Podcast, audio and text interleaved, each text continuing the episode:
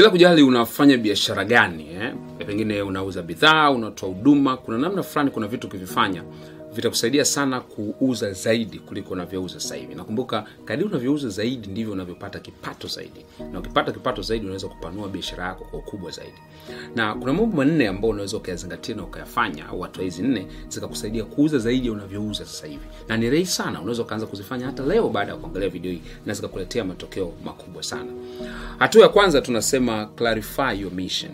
Eh, kwa kwa lugha rahisi sana tungesema hebu uwe na uhakika unataka kuuza kitu kwa nani E, mara nyingi sana watu wanajaribu kumuuzia kila mtu. Huwezi ukamuuzia kila mtu.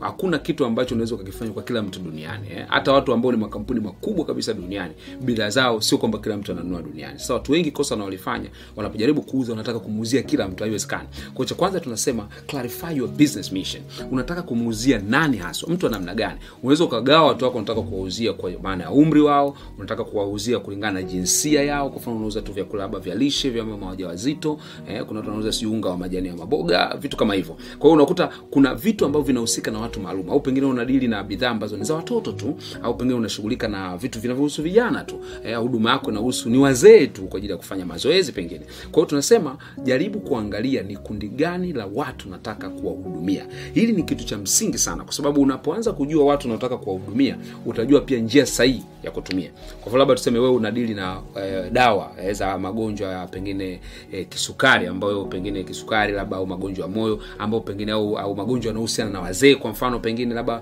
magonjwa yanayopata wazee zaidi. Eh, sasa kama wewe unadili na kitu hicho tunasema approach pia itakuwa ni tofauti.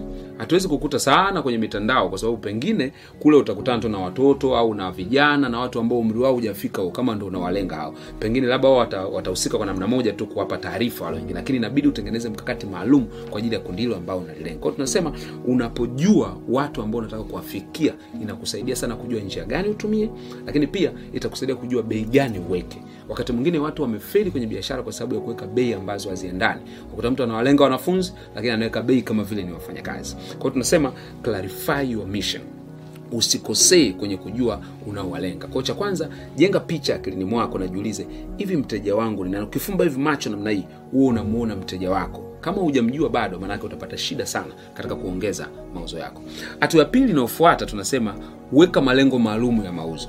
Specific sales goal lazima uweke malengo maalum ya mauzo. Watu wengi sana huwa hawana malengo hawazingatii kwamba nataka niuze kiasi gani kwa baada ya muda gani. Tunasema ili ufanikiwe katika kuuza weka malengo. Sema kwamba mimi nataka kuuza bidhaa kumi katika kila siku. Malengo yatakusaidia kukupush yatakusaidia kukupa msukumo wa kufanya vizuri zaidi. Watu wengi ambao wana malengo wamepotea kabisa katika maisha yao na matokeo yake ni kwamba wameshindwa kufanikiwa. Kwao kama unataka kupiga simu weka malengo kwamba kila siku mimi nitapigia watu kumi simu au kila siku mimi nitawatembelea watu idadi fulani kama biashara yako ni kutembelea watu. Au kama ni kuandika unaandika. Sema kila siku nitaandika kurasa mbili kwa mfano. Kwa weka malengo na ukishaweka malengo ya uwe na namna ya kuyapima yale malengo. Measure your progress usikubali kufanya biashara au kuuza kitu bila kuwa na malengo. Jiulize kama nimeshindwa kuuza kwa nini? Pengine nimeenda na approach ambayo sio sawasawa pengine watu ambao niliwatafuta hawakuwa sawasawa pengine muda nilioenda hawakukubaliana na mimi. Kwao jaribu kupima lakini weka malengo unataka kuuza kwa kiasi gani? Unataka kuuza baada ya muda gani? Jambo la tatu au watu watatu ambao unatakiwa uzingatie ili kuongeza mauzo yako tunasema jaribu kuambia watu faida ya bidhaa zako. E, na hapa kitaalam tunasema ni kwamba kuna watu wengi sana ambao wanajaribu kuuza wana communicate features instead of benefit. Wanajaribu kueleza uzuri wa bidhaa yao kwa kuangalia bidhaa ilivyo badala ya faida ambayo mtu anayepata. Kumbuka mimi naponunua bidhaa yako kweli kwamba sinunui kwa sababu umeipakeji tu vizuri. Ingawa hiyo ina sehemu yake lakini nanunua kwa sababu ndani ya akili yangu naniambia kuna faida nitaipata. Kama mi ni mnene na unaniambia ukitumia chakula fulani eh, kina kinapunguza unene au kutumia si fulani inapunguza unene. Ndani yangu najijengea picha kwamba baada ya kutumia nitapunguza unene. Au kama mi na tatizo fulani nasema ukitumia hii itakusaidia kitu fulani. Tafsiri yake ni nini? Tafsiri yake ni kwamba ukweli ni kwamba sinunui bidhaa yako. Umenisikia vizuri? Sinunui bidhaa yako. Ninanunua faida zitakazotokana na mimi kutumia bidhaa yako. Kwa hiyo maanaake kama ni mtu ambaye unauza kitu chochote kile unachotakiwa kuniambia mimi ni faida nitakayoipata baada ya kutumia bidhaa yako. Kwa hiyo watu wengi wanakosea wanatumia muda mwingi sana kuzungumzia bidhaa zao kwa maana ya uzuri wa bidhaa zao. Unajua bidhaa yetu ni grade one, bidhaa yetu sijui ni Afri, inakubalika afrika mashariki na kati bidhaa yetu sijui ina kitambaa kigumu. Ah, ah, mimi nachotaka kujua ni faida gani nitaipata mimi kama mnunuzi. Kwa hiyo tunachosema ni kwamba communicate the benefit. Jaribu kuniambia kwamba ukitumia utapata faida moja mbili tatu. Ukiweza kunishawishi hapo bila kujali ni bidhaa namna gani nitakuwa tayari kuinunua. Jambo la nne na la mwisho unapotaka kuongeza uwezo wako wa kuuza zaidi tunasema tengeneza mtazamo chanya kuhusiana na kuuza. Kama kuna kitu kimoja ni kigumu sana katika uuzaji ni kwamba utakutana na changamoto kadhaa kwa watu ambao unawaka sio kila mtu ambaye utamuuzia atakutriti vizuri.